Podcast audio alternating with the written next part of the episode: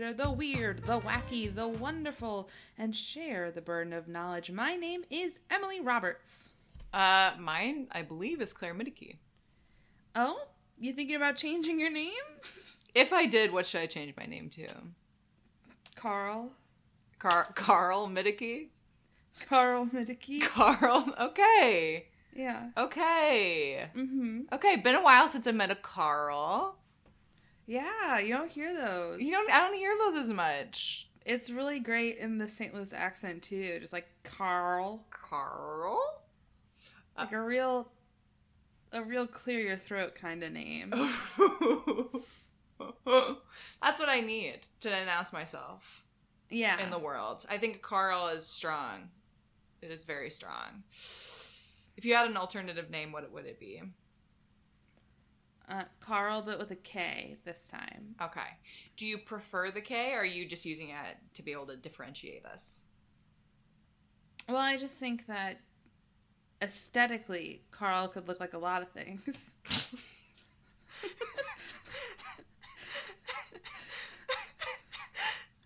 what could that possibly mean? what could that mean? I don't know. That's not my job. Uh, I feel like Carl with a C wears a fedora. Mmm. But you think Carl with a K is just from Germany? Yes. okay. okay. yes. I have not That- said anything wrong yet, I don't think. No. I'm just saying that there probably are lots of Carls, Carl Middickys from Germany. I think you would think. I think the name is I'm I think Googling the, it. the name is more Dutch than anything else, I think. Ah. Yeah, I'm getting some Lucases. I'm not getting getting Carls. This is very sad. There are no. You can be the first Carl Middicky.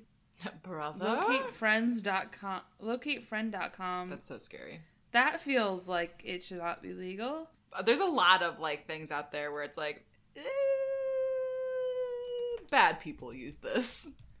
I'm using it because I'm quirky, but bad people use this. Yeah, no, no, I'm the exception. I'm not a weird stalker. I'm ready. Like, I'm ready said, to. show me more. And now we're getting a mix of Carl and last names that are like M and also Germanic adjacent. Yeah, yeah, yeah, yeah, yeah. Yeah. When I didn't, there's there's one I found two Carl well, I found one Carl Middeke, but he spelled his name slightly different from you. He actually adds a C in because I think they took the C away from the original Carl. I think that's how that works. They, so it is it. Wait, is it CC? It's not CCARL. no, it is K A R L, but the Middeke has a C put in it. Oh, that's disturbing. But he does live in Germany, so we have found the Carl Middeke. My German from brother. Germany. So I'm just saying, this is a real this is a real human being. Before you make fun of the fun name I gave you, I would say I didn't make fun of it too bad. I said I think that Carl would wear a fedora. Carl with a C. And I stand by that. I need to get some. I need to get some of those little hats for pencils. Erasers? I need to get like some of those little eraser hats. All of my pencils don't have erasers, so I'm like, I don't want to throw away a full pencil just because it doesn't have an eraser. I need to get one of the little hats. You know what I'm talking about. You know what I'm talking about when I say the little hats. I just thought that surely I was like, maybe she's referring to something more specific. No. But no, it was just Eraserhead. little Okay. hats. That's okay. Listen, I clocked it. you know what I meant. That's what matters. Yeah, the the language is supposed to convey meaning, and the meaning like, was conveyed. this. I can't throw away this pencil. Just Oh, girl, that- that's Dixon Ticonderoga, baby. Yeah, you ain't throwing that This is good- ish this is the good stuff. That All of my good Dixons, and then I have to see. Look at this. I still have. It lasts so long because it's a Dixon. yeah. But I think that they need to provide me with way more eraser because the pencil is such high quality, Yes. you know, that I don't it doesn't break a lot. So I don't have to sharpen it a lot. Yeah, But I do have to Dixon erase a lot because I'm messy. is like I'm messy. we're all yes, we're messy, but man, Dixon Ticonderoga hold up. They hold up. They hold They are- up. I remember being in middle school and I was like, this hits different. And I started refusing to write with anything but Dixon Ticonderoga. I was like, I live a fancy life. I'm bougie. Truly, if you buy the cheap pencils, you're wasting your money. You're wasting your money. You're because you wasting know your what? money. You could buy your kid 50 Ticonderoga pencils in middle school, Last you through college. and they will baby. use them through college. That use them you- through college, It's true. It's true. One and done. One and done. All you need. I remember, Ugh. like, I've like in the past met people who didn't know what Dixon Ticonderoga was, and I was like, we live a different lifestyle. oh my god.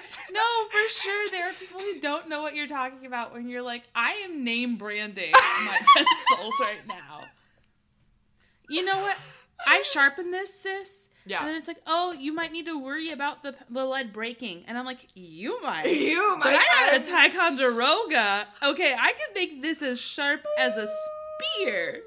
Okay. And she's not gonna break a on fine me. a fine point. And she's not gonna she's not gonna fracture. She's built different. You know, She's built, built different. Different. Oh my goodness. I aspire to be as steady and long lasting as a Ticonderoga. And you know what? The writing, I don't know what it is about the lead, but you get a oh, it's so pencil. smooth. It's so smooth. It's smooth. It's dark. You know those cheap pencils where it feels like you have to really scratch at it? yeah. Ah. You're like, why is this like this gray faded color? No.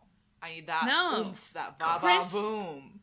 That crisp line that only a Ticonderoga can deliver. Ah. This is not an ad. Um, we're just like this. Anyways, I need to get little hats. Uh, Are you gonna get like my, cute my ones? Ticonderogas are balding, and I need to give them little hats. Are you gonna get like really like cute ones where it's like this is a fruit basket, this one's a tiger, this one's a no, I just want the little, the ones that straight up look like little hats. That's fair. That's fair. That, I mean, that, I just- had to double check, but Because I could get like one of those block erasers, but I don't like those. I don't like having to like put. I never want to. The Ticonderoga pencil is such a good pencil that I never want to have to put it down. exactly. Well, and this is the other thing is that like I feel like you're also trying to relive the joy of the eraser itself, which is like Being able to just like fantastic. flip it, Oh, just like oh. twirling your fingers, flip it over, erase, erase, erase, flip it back over, get back to work. it erases so beautifully too. Okay, now I I think that we talked about Ticonderoga. I also have a very specific favorite pen brand, and I will only use those pens. What's your pen brand? What's my pen brand? Yeah. Do you have a pen brand? I'm not a big pen person. Neither I- am I. I knew I do know pens that hit different. My favorite pen brand are Pilot pens. I will only use Pilot pens because you know that they're the best pen. You know. they're smoother. They hit different. They are so smooth. Oh, just a beautiful writing experience, baby. Ooh. Which like when the just like the ink glides on Oh. the page. Ooh. None of that like scratching at it, Mm. Trying to get it. No. Effortless. Of that weird ink smell that cheap pens have. Absolutely not with my. I love Pilot the luxury pens. that we live in.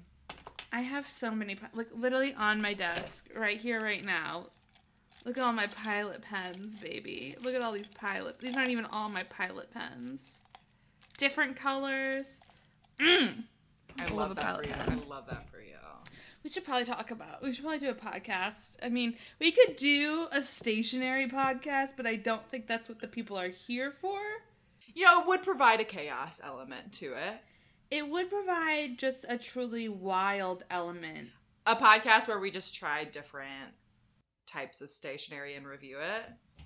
Yeah. Oh my. We could, do, you know, Claire, when you move up to Minnesota, we could do. I I, you know, I'd do it. a series You know, where I we would do it. review stationery. I would do that in a heartbeat. Are you kidding me? I would do that in a heartbeat as well. Oh my god. Would we start with Dixon Ticonderoga just to just be like, Oh, do a blind pencil test. oh God, yes. You would have to literally wrap the entire pencil in like tape so that you couldn't tell. Yeah. Because the color. The color is so. Oh my god! I, you, listen, I I clocked that Dixon Ticonderoga when you were waving it. It wasn't like I could read the fine print. No, girl, it's that on site. bright, that bright sunflower yellow and that green, baby. It is distinct. Mm. It is branding. Yes. All pillows are yellow, you might say, but women's eyes are able to perceive more colors, and therefore I know the difference. That is also a scientific fact. That for What? some reason, yeah, female eyes can perceive uh, more color than male eyes. We have, in general, like the ability to distinguish better. What? This is Yeah, the thing is I, like, I, I saw like all those posts where it's like guys won't know the difference between these two colors and it's like well they're two different colors for the most part I feel like everyone if you just like take a second to look can distinguish the two colors but just in general we can perceive more colors Do women see more colors than men? A new study confirmed that men have a, a far higher chance of struggling to tell the difference between hues. You have more men are colorblind, and some women have the ability to see like way more colors. absolutely wild Only women have the potential for super color vision. what That feels wild. super first first of all you're gonna throw in super color vision who is she It's because uh, apparently, like, it's because like your color receptors are on the copy of your X chromosome, so you have a the- theoretically a higher ability. Men and real women really do see things differently. Tell me all about it, National Geographic. We're gonna have to cut a lot of this. Listen, we're here to learn, me and you. Okay, females are better at discriminating among colors. Researchers say, while males excel at tracking fast-moving objects and discerning detail from a distance. But also, yes, there's some people, there's some women who have really, really, like, just genetically have like the ability to see more colors. That's or more variation in color. Have you ever taken one of those tests to see how good your color vision is? No. I've taken the like I are have. you colorblind test and I'm like, You're not colorblind. yeah. I will say I have, and I did score like very, very high in terms of like being able to differentiate colors. But Ooh, show Oh, off. Look at you. bragging. Oh my god, stop. Okay. Someone boo her We're not here talking she about can my- see colors so good. Oh my god, I can different. That's hot. But I think I also like I just did a lot of art stuff, so I think you get very Oh, good. Like you have to, mm-hmm. it's also something I think you can train, Yeah. and I do think women are sort of pressured to like train that part Yeah, absolutely. of their brain a little bit more. Yeah. But I also think that like some colors hit different. You gonna tell me? Are you gonna teach me something, Emily? No. Oh. That's it. That's my whole section. Oh. Ticonderoga. Honestly, a great section. Okay, no, I'm kidding. I'm gonna talk to you about something. Okay. Okay, so I don't know if you've seen this before, but I had seen it before, and then I saw it come up again, and I was like, you know what? This is a goofy topic that we should cover on our podcast. So, Okay. all right. Oh, I think I know. How would you know? How would you know, though? How would you know? It's not the name battle. No, it's, it's something else. No, no, Okay. no. Go for it. Go for You're it. so suspicious. You're trying to come out here and freaking cuckold me in front of the entire podcast. Just really take my moment. no, do it. Do it. Do it. Okay, so I know that we live in COVID times, believe it or not, Oh. when we record this, but I am curious, Claire. Have you ever traveled before? Uh, yes. Okay. Just in And- general just general. And and this is a tr- this is a trick question, but but what is the most important thing about traveling? Uh, remembering to take mm-hmm. your wallet with you. Yeah. Uh huh. And drink clean water all the time. Uh huh. Now, see what I would say. It's figuring out where you are going to eat No, that can't be right. because you gotta get that good food and. I don't know about you, but like finding a good restaurant, it can be difficult because there's a lot of choices. it's true. Right? Yes. So you gotta Google it. You know, you check TripAdvisor and Facebook. You read some reviews. Like, yeah. I mean, that's the best way to find a good restaurant, right, Claire? Uh, yes. What if I told you though that you can't trust reviews? What? Like, what if I told you that in 2017, the number one restaurant in London on TripAdvisor, it was filled with five star reviews praising the menu, the food, the service, the ambiance, did not even exist. yes. Yes. Though I do want to make a note because I have experienced something similar to this in that like when I went to Korea like there's no I mean uh, you can go to travel guides I guess and find it but like there really was no good way to find a restaurant in Korea. You just kind of like did your best. Yeah. But our our uh, Rachel and I's hot strat was just to look where where wherever whatever restaurant was really really freaking busy. Yes. That that's, is that's where a, we would go. That's a good one to do. Good way to go about and it. we ended up the first time we did that we ended up eating at this restaurant that only served cold noodles in basically soy milk. huh. Huh. Huh. Huh. Flavored soy milk, I guess. No, just cereal. It's just cereal. just noodle cereal. Now- I want to say it was good. It, okay, here's my issue. Here's my issue. I think that if it was very like salty, I would have been way more into it. But in Korea, like I think a lot of the salt they get is like they eat kimchi with everything. So like they don't really add like they don't do like really salty savory stuff there. Mhm. Like all their snacks were sweet, even if they were savory snacks, they were sweet. It was it, I had a hard time. I was like, I just want some salt. Um, I'm an American, please. I put salt on everything. yeah, please, I'm But begging yeah, you. it was more just like when we were eating it. It was like the first couple bites, like, oh, this is pretty good. This is pretty good. Then you're like eating the whole bowl, and you're like, I do wish I had a little flavor variation. Mm, ah, yes. what is it called? Let me look it up. Oh god, soybean milk noodles. It's chilled soy milk noodle soup. Fair It's a cold enough. soy milk broth. Yeah. Fair enough.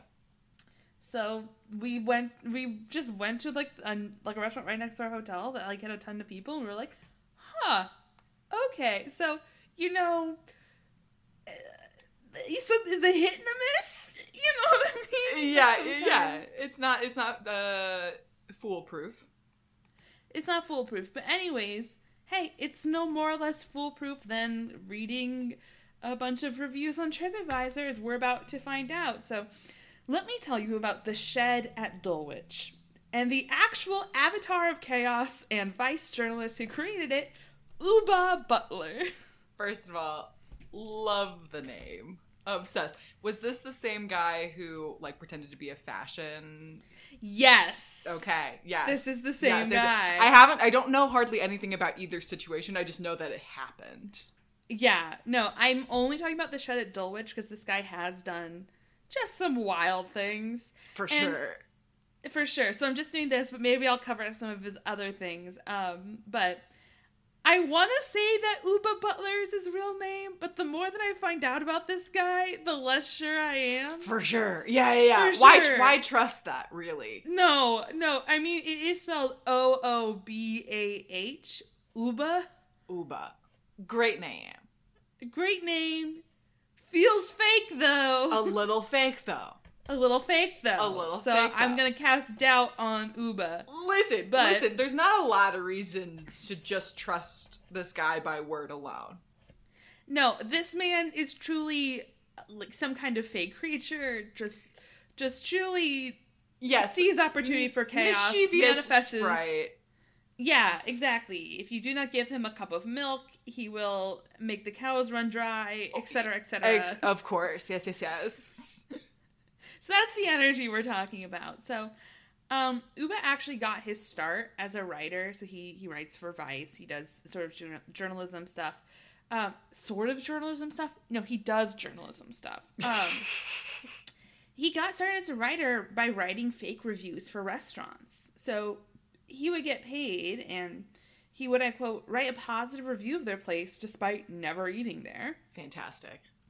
And when he monitored the ratings, the restaurants would actually grow and have better business because he wrote fake reviews for them. Yes. That checks out. So so he kind of became obsessed with TripAdvisor and other similar review websites and you know, he was just like is how much if any of it is real like can you, you know, clearly restaurants game the system like Yeah. and it's possible he's done it, you know, so you can, you know, boost a restaurant with fake reviews. Um, and he was like, oh, but like, you know, the one thing, like in a video series on Vice, which I absolutely recommend you go watch after this, he talks about how he thought it would be impossible to fake a restaurant. Um, because he was like, sure, you can fake reviews, but you can't fake a restaurant. I mean, it's a physical, you know, it's real. yeah, yeah, yeah.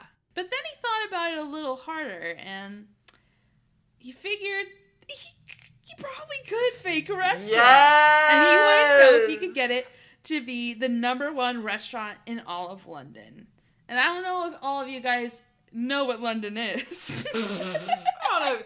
I don't know if you've I heard think that that's the little best way to flex on the British. Let's all just collectively pretend like we don't know what London is. Oh my god. I think if the world just pretended like we didn't know what Great Britain was, we would be a better place. I think I think that's probably true. I would agree with that. Have you ever met someone who's just like a little too into like Yes. British history, Yeah. British culture? Yep. And you're like, sis, you're buying the propaganda. Yeah, we're, You're gob- buying we're the, gobbling the it up. colonizers' propaganda. We can't get in it right now like this.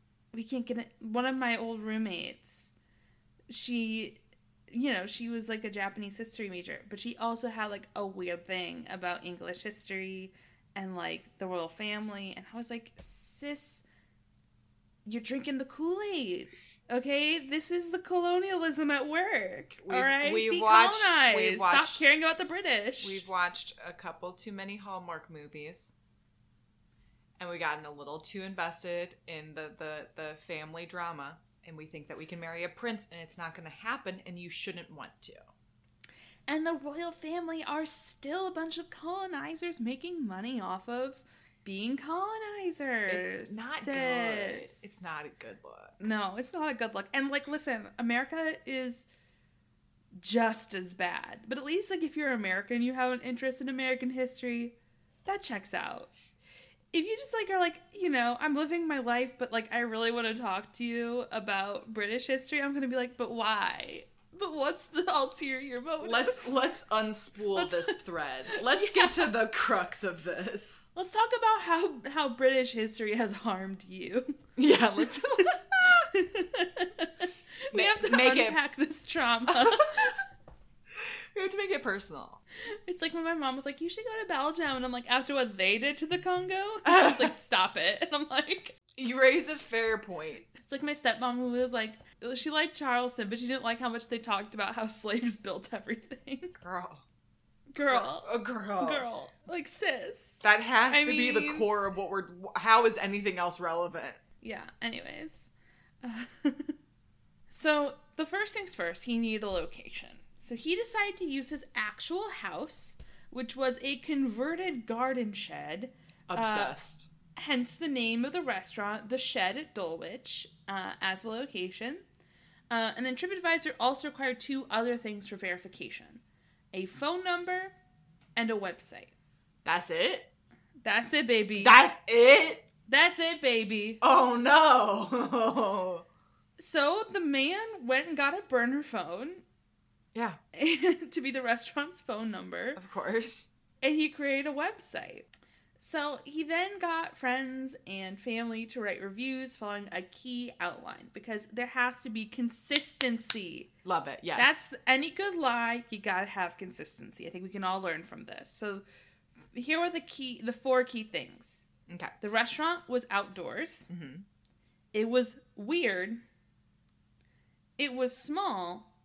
And it was by appointment only to keep people from showing up. Fantastic.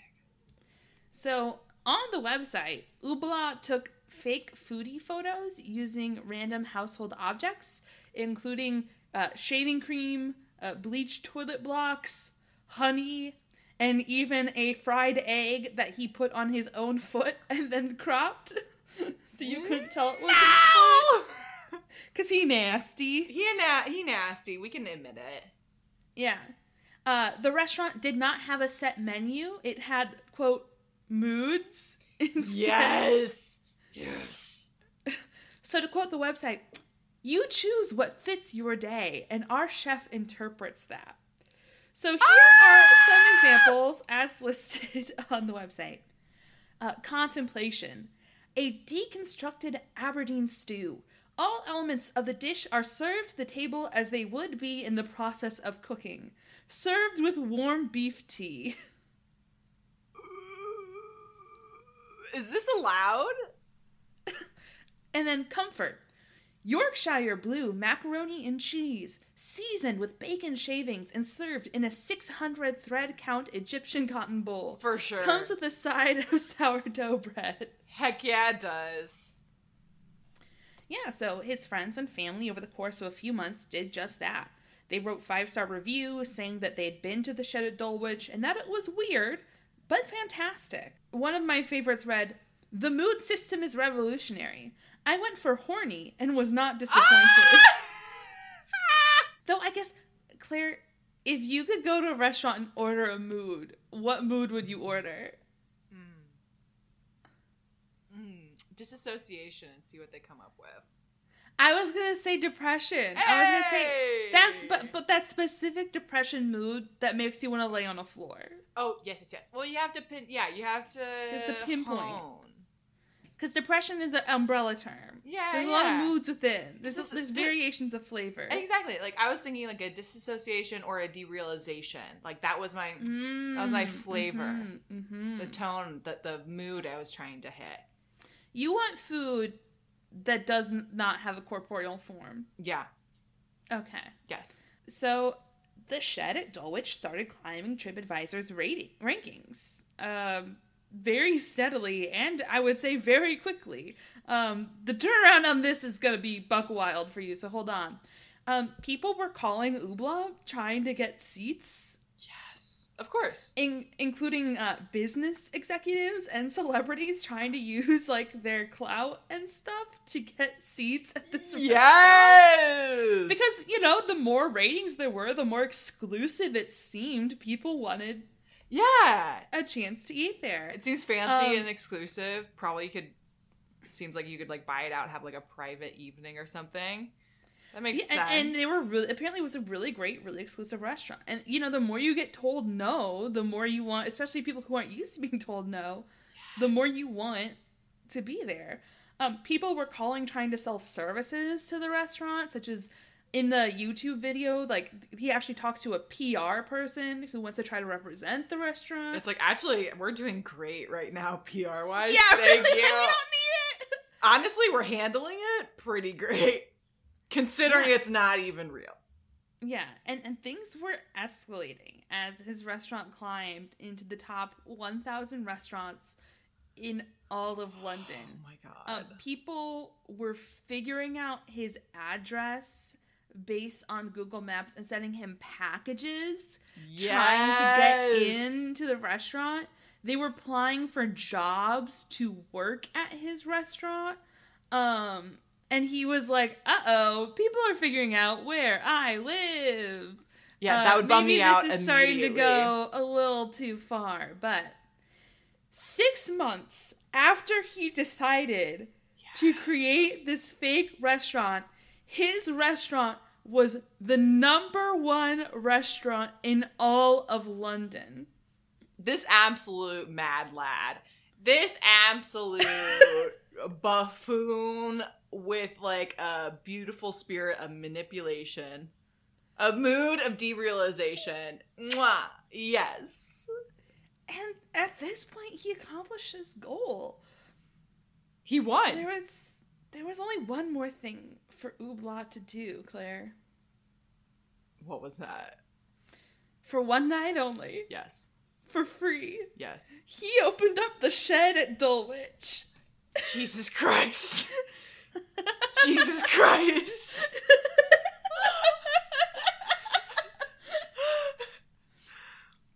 So he turned his house slash his yard space. And remember, okay, I think we need to talk about this.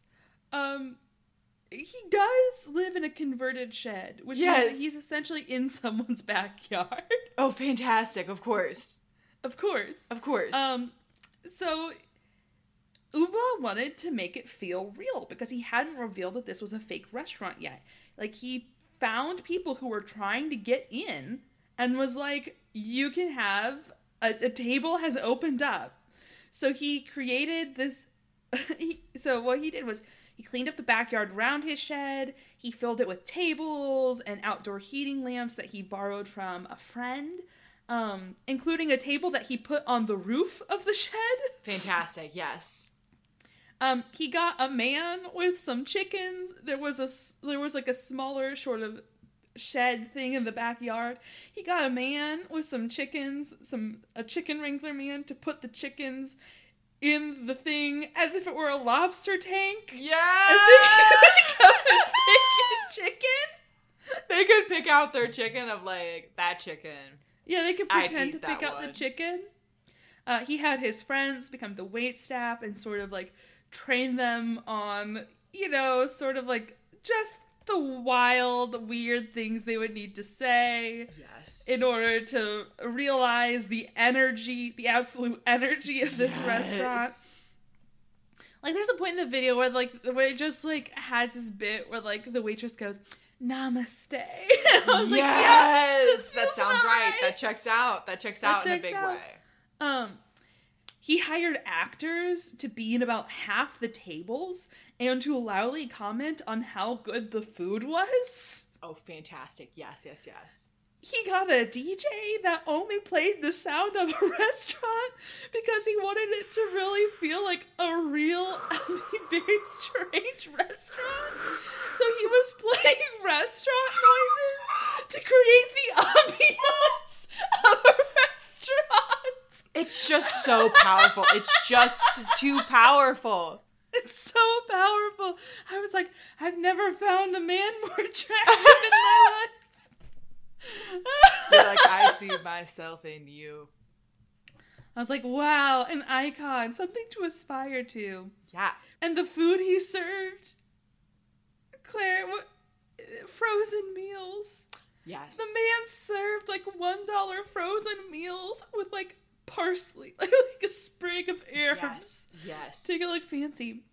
When the guests showed up, they were blindfolded and led to the shed because I have to remind you that he lives in the back of someone's yard. For sure. Of course. And the wildest part, Claire, no. everyone said they liked the food and people asked to book again. Yes. Yes. Yes. So, of course, it was a media sensation, and when it finally came out, uh, you know, people were all sorts of.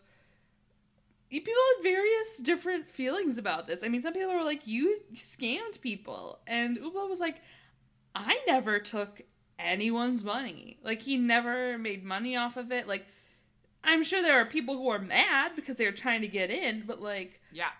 you know, he got he got called like naughty on like a, a British morning show. I bet he he got like did. yelled at. I bet he did. So uh, that is the story of the Shed at Dulwich, the number one fake restaurant in London. Um, Oobah has gone on to do a bunch of other wacky stuff I'd love to dig into, such as hiring a series of body doubles to go on television interviews and accept awards for him, Incredible. uh, just to see if anyone would notice, and they did not. Oh, incredible. Um, he even, as you said, crashed Paris Fashion Week. Though I will note this is apparently a relatively easy thing to do. Is I've seen another group do a similar thing in terms of getting into Paris Fashion Week and sort of the absurdity of fashion. Yes. Um, so maybe that's like a th- like a thing that we could talk about, just like wild fashion stuff. Um, in addition, he recently uh, is in the news because he became the host of Catfish UK, which is just some supreme casting. Ooh, that's That is good. some good casting. That's good. Yeah, because I mean, you know, all the interviews and stuff, it really came down to he wanted to show, like, in this sort of internet age, you really can't trust, th- like, fake things are everywhere, fake news is everywhere. I mean, you really cannot trust what you read on the internet.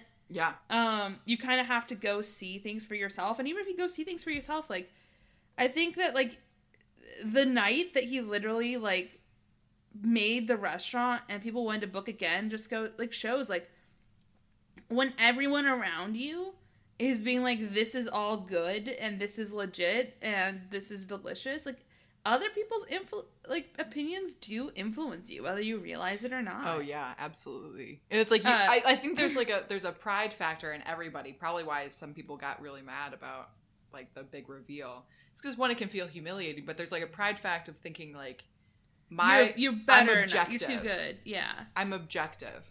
i can't be tricked I think it's hard having your reality questioned, and that like that you can be so Mhm. easily fooled really messes with that in a big way. Yeah. So, um, yeah. Oh, oh, what I want to say was TripAdvisor was actually like, we have a robust system to determine fake reviews. And also, this fake reviews don't really have an impact because there's enough real reviews. He was misguided because, like, it wouldn't work if it was a real restaurant. There would have been people who were there saying it was bad if it was bad. Yeah, Like that was sort of what they're saying that like the real reviews balance it out, but I I don't know. Like sometimes when I look at reviews, I don't trust a restaurant that has reviews that are too high. yeah, You know what I mean? Like cuz there are people who are like weirdos yeah.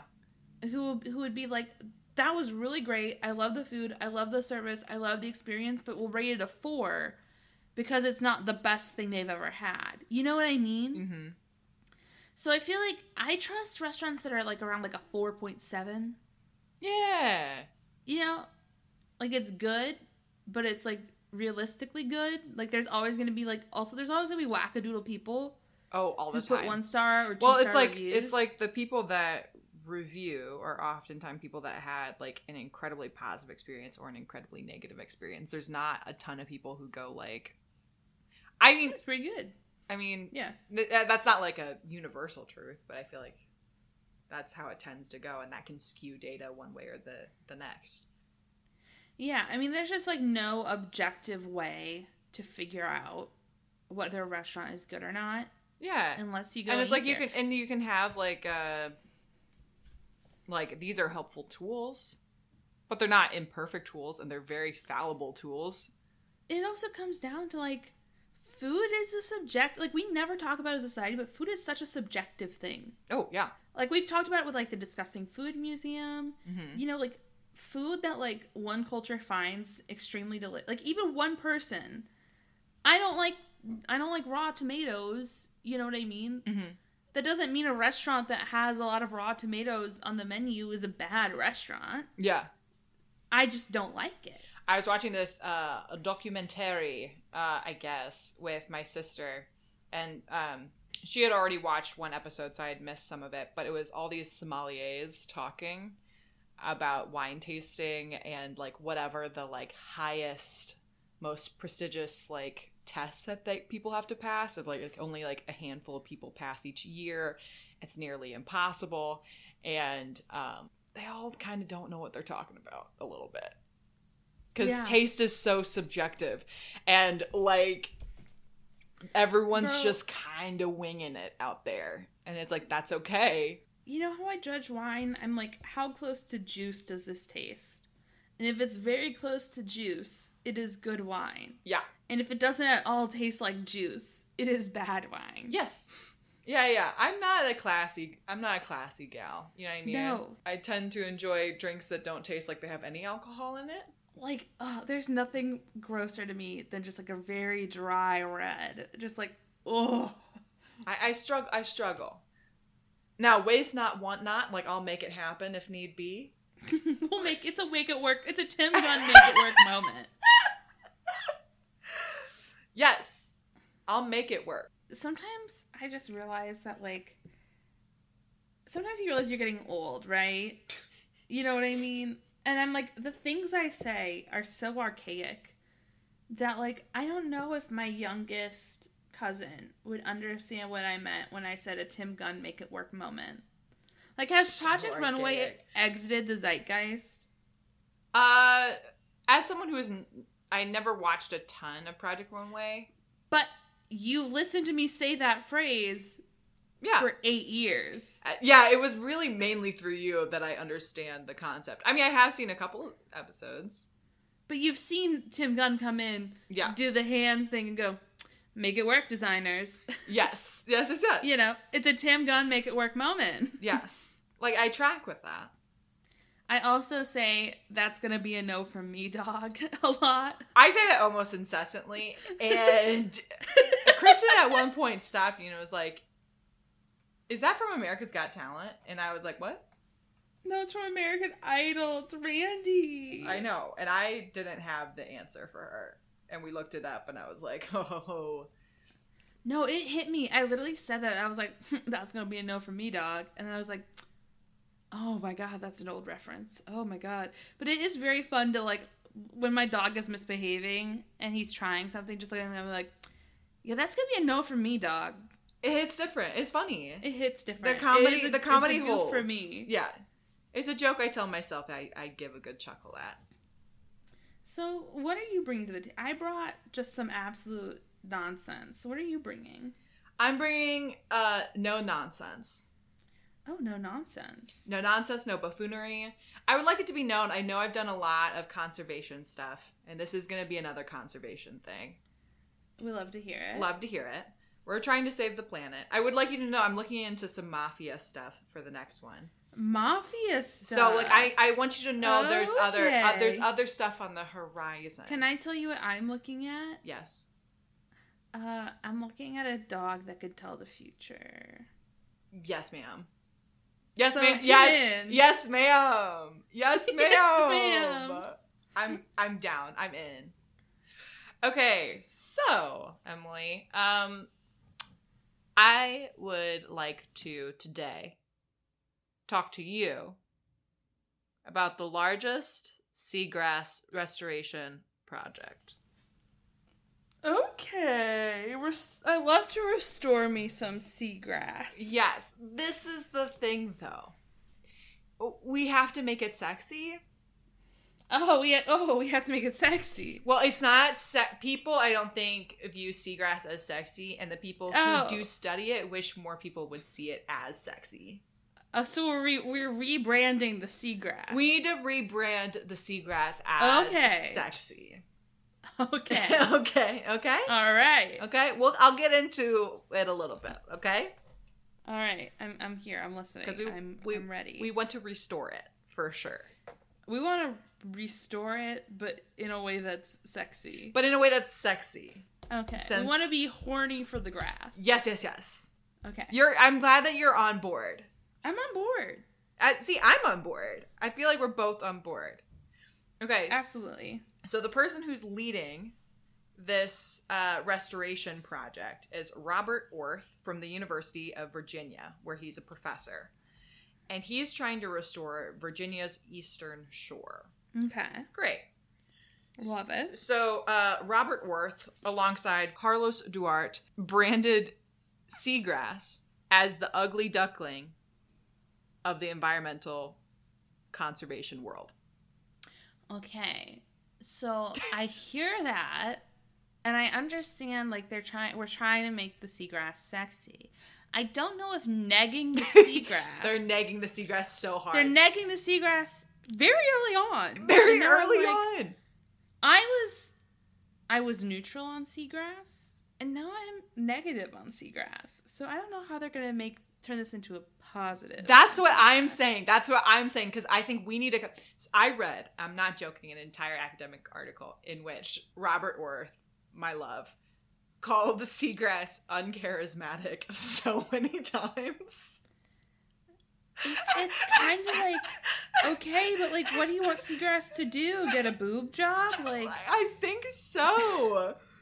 they kept on talking about how like 60% of coastal habitat like restoration media stuff is focused on the coral reef and it's like listen we know seagrass is not as sexy as the coral reef and it's like I mean, coral reefs are pretty sexy. they're pretty sexy they're working against you know they're they're going counter current you know what i mean they're they're, they're Yeah. working against it and so but you do have to stop calling the seagrass that you love so much uncharismatic and an ugly and duckling ugly.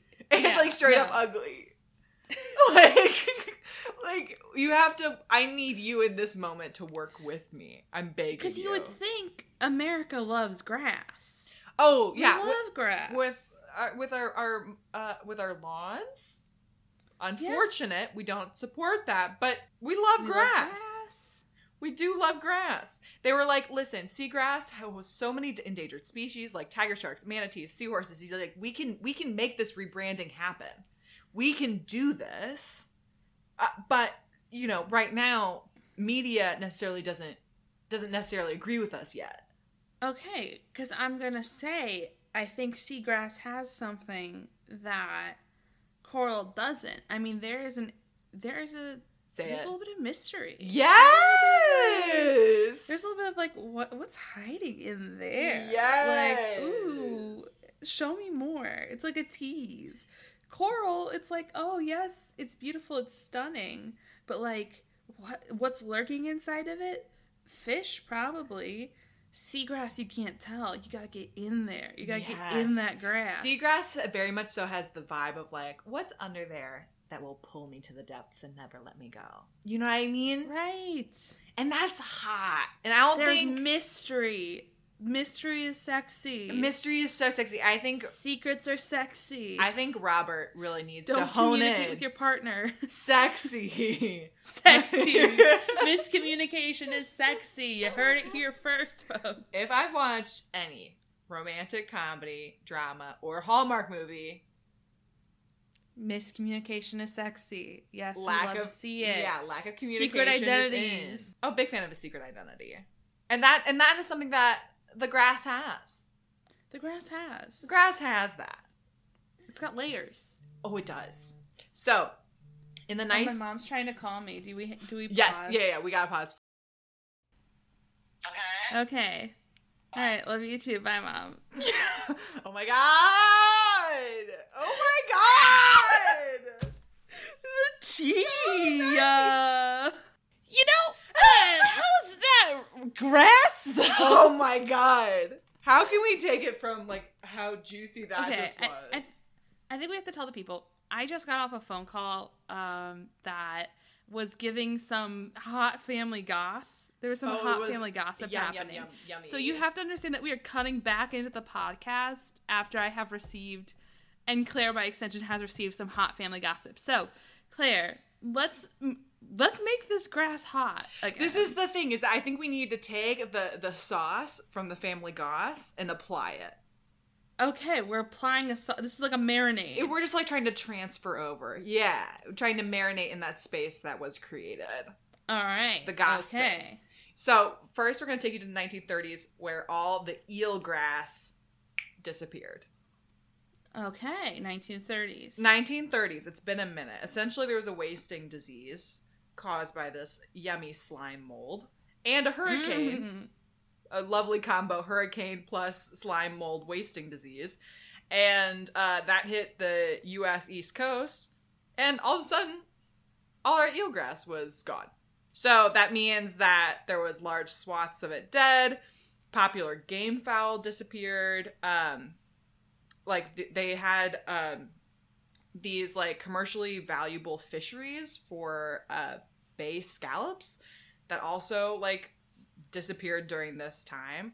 And then they used to use the grass for a lot of different things for fertilization, insulation, packing materials. And then all of a sudden it was all gone, which is not great. We don't care Mhm. for that. Then the 1990s came around. Yeah. We had already we had emotionally said goodbye to eelgrass. We said they could never come back. They could never love us. Mm-hmm. Mm-hmm. It's just not going to happen. And there was a couple of small patches of eelgrass that were found, Okay.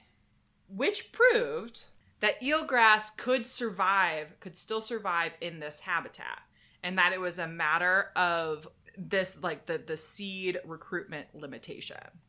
Now, what does that mean? that just means that th- when they like produced and flowered and seeded and whatever the heck, it would not go that far. It would go like Mm. a couple inches to the left. It wouldn't get swept up with the currents and plant and like whatever. It wasn't growing exponentially.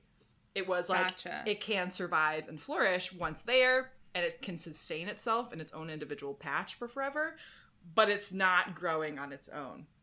So that's where Robert Orth comes in. So a little bit before 2001, experiments were done transplanting adult seagrass into the bay, and that was successful. And then in 2001, Robert Orth and a team uh, scattered seed, seeds across four bays, which the the four bays were South Bay, Cobb Bay, Spider Crab Bay, and Hog Island Bay.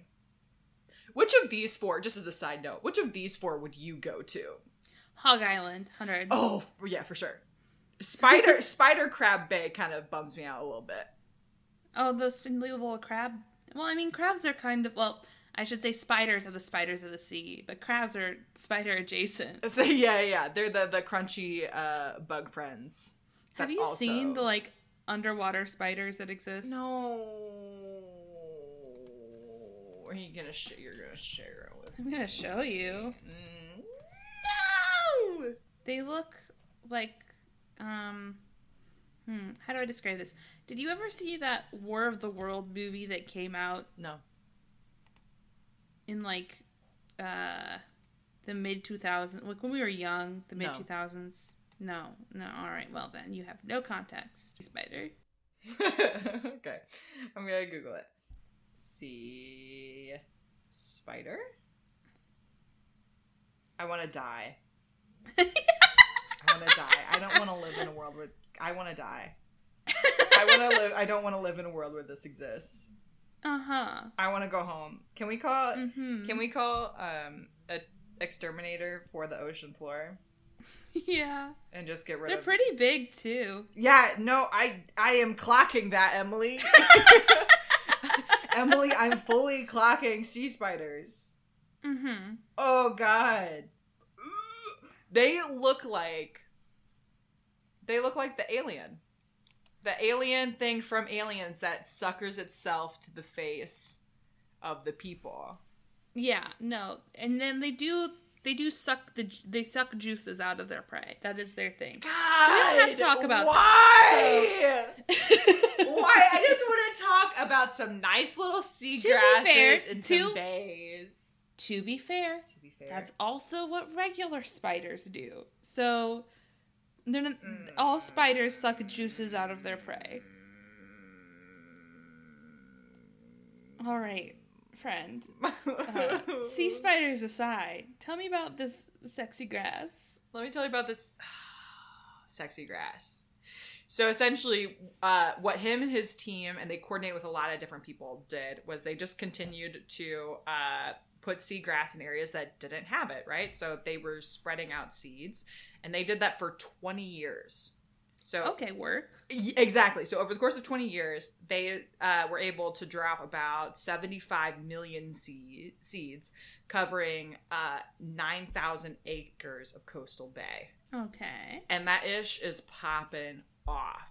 So now, to be fair, it's not still at where it was in the 1930s, just because, like, the 1930s, it was Everywhere. yeah.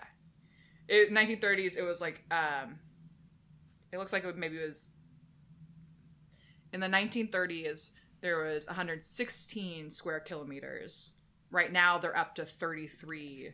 Hey, sis. Square Do you mean kilometers?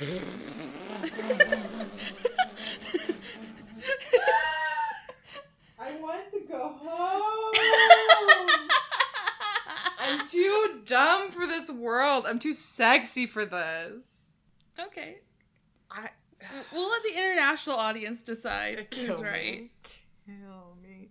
Okay, all you need to know, all you need to know is that they've from they went from like essentially no seagrass 1990s to like very substantial and they're doing Seagrass. seagrass eelgrass Right. eelgrass specifically so what do you think the eelgrass does Well, I'm gonna say um, if it's anything like actual plants, yes it's gonna be it's gonna be keeping that water from being murky because it's gonna be holding onto that soil. yes ma'am It's gonna be keeping it uh, nice and fresh down there for friends who need places to hide.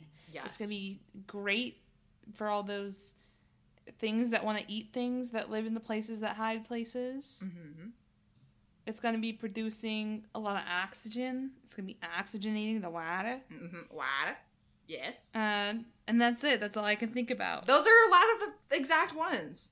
Um, and, and there's like a lot. There's some overlap, right? So you have uh, sediment production, so it's making the ocean floor yummy and healthy and good. Um, we have obviously stabilizing the existing uh, sediment, right? Which is what you were talking about. You're stabilizing the ocean floor, which is yummy. Um, which also decreases water turbidity, which is decreases cloudiness of the water, and it helps purify the water, which is very yummy.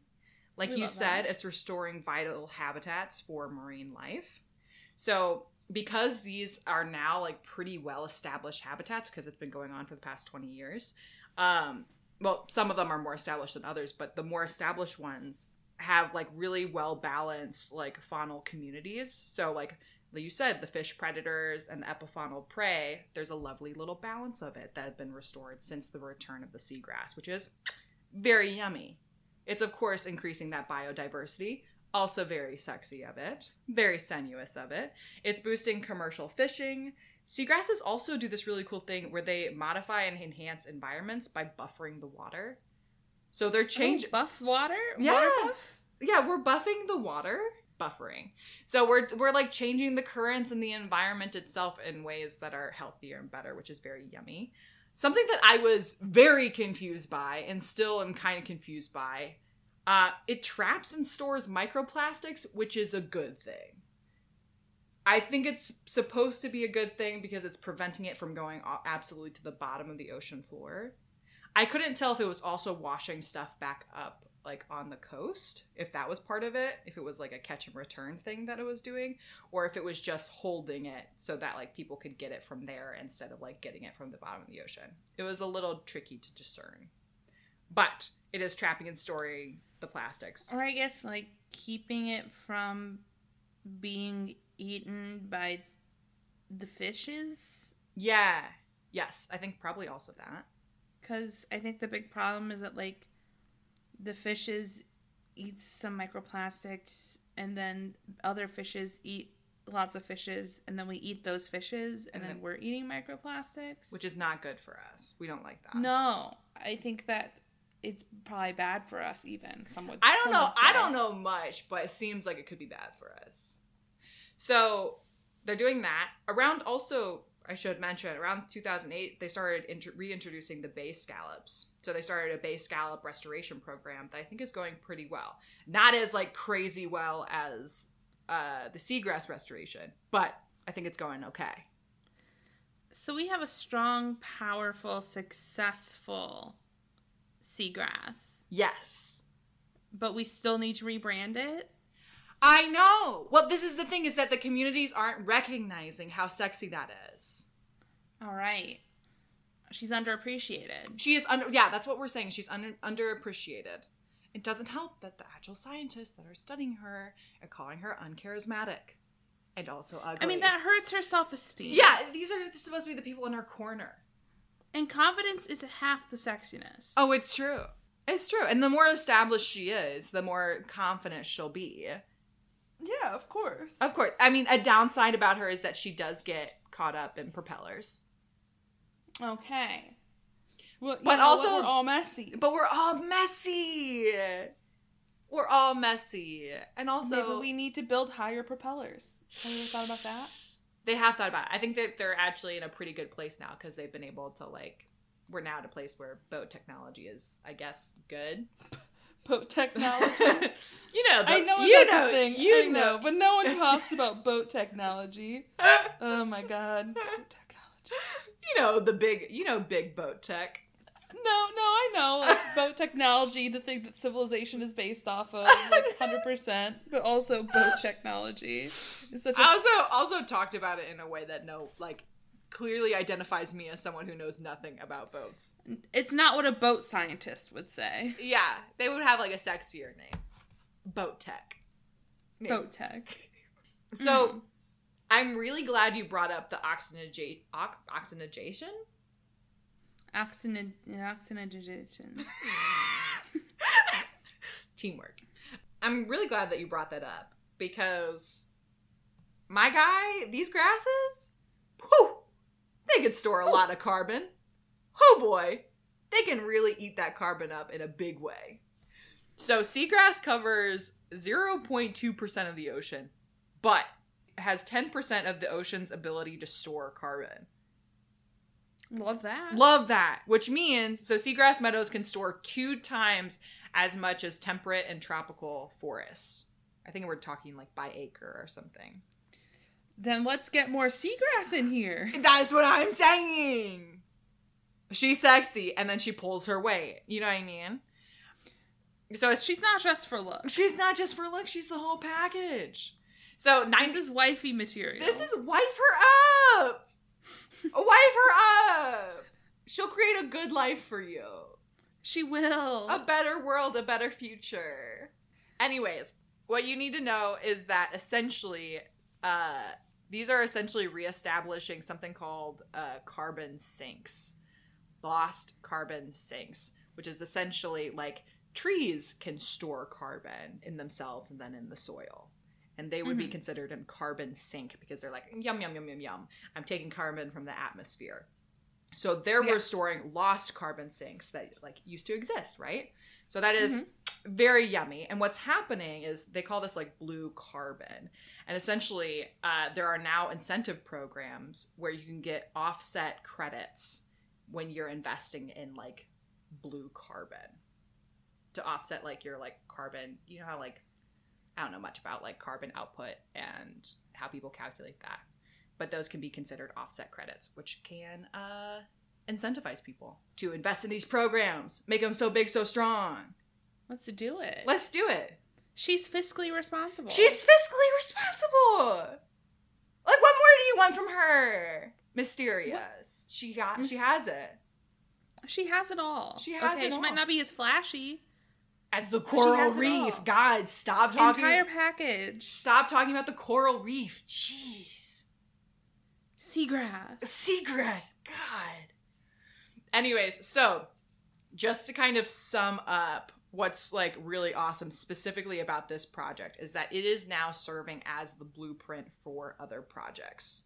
Yes. because because of the fact it's so it was so long term it was so heavily monitored and researched over the course of 20 years there's not a lot of projects like it's hard to sustain a project like that longitudinal studies Yeah. are very difficult to sustain and maintain which makes like a 20 year long uh, project like this so incredibly helpful so this revived essential habitats and they, there's been a ton of charting done on the cascading effects for ecosystem functioning regarding the eelgrass, which is like Mhm. huge because you can apply it to other areas of the world with seagrass. Um, and then they also showed the ways that you can combine efforts with academic, nonprofit, and citizen groups to like have a Tim Gunn make it work moment. Make it work. Make it work. All in all, very yummy, very sexy, very sensuous seagrass. That is incredible. And I do I want to let Seagrass have her moment. I want to let her have her place to shine, but I also have to call out the fact that turns out the reactions on Skype include Space Jam characters. What? So Ah! that's a- there's a Lola, a Daffy, and a LeBron James. oh, there. LeBron, there he is. Oop, there he Ah, is. Oop, there he is. Oh, the duck's mouth is so large. Okay, so that's something we all have learned uh, today. We've learned multiple so things we've learned many today. Things today. How about we learn one more very important thing? How can the people find us, Claire? You can find us so many places. Uh, we have a lovely little Chaos Considered Instagram website. Uh, and Tumblr and also Twitter, technically, don't worry about it. The most important place that you can find us is going to be on our chaos considered at gmail.com email because that's where you can send us all your lovely little requests that you have in your beautiful little heart for topics for us to cover. Just keep in mind, send the things that spark joy, send them right over to me. I'll try to find the joy in them, maybe. Please don't send me spiders. Sea spiders specifically, they bum me out really bad. But if you do, I'll try my best. And then send all the things that uh, spark a wild, unsettling chaos flicker within you. Send those over to Emily. I, I will consume them, and my power will grow Yeah. even stronger. Unfortunately, yes. Unfortunately. Um, make sure before you leave that you're following us on whatever device you use to listen to your podcasts. Go on over to iTunes, leave us a five star review. Uh, we really don't care what it says, but it does help us grow. Tell your friends and family if you enjoy it. Um, you know, we're we're here, we're doing it. Um, and we appreciate your support. So continue supporting us. We really appreciate it. Um, good job, guys. Good job! Go team! Break. Break.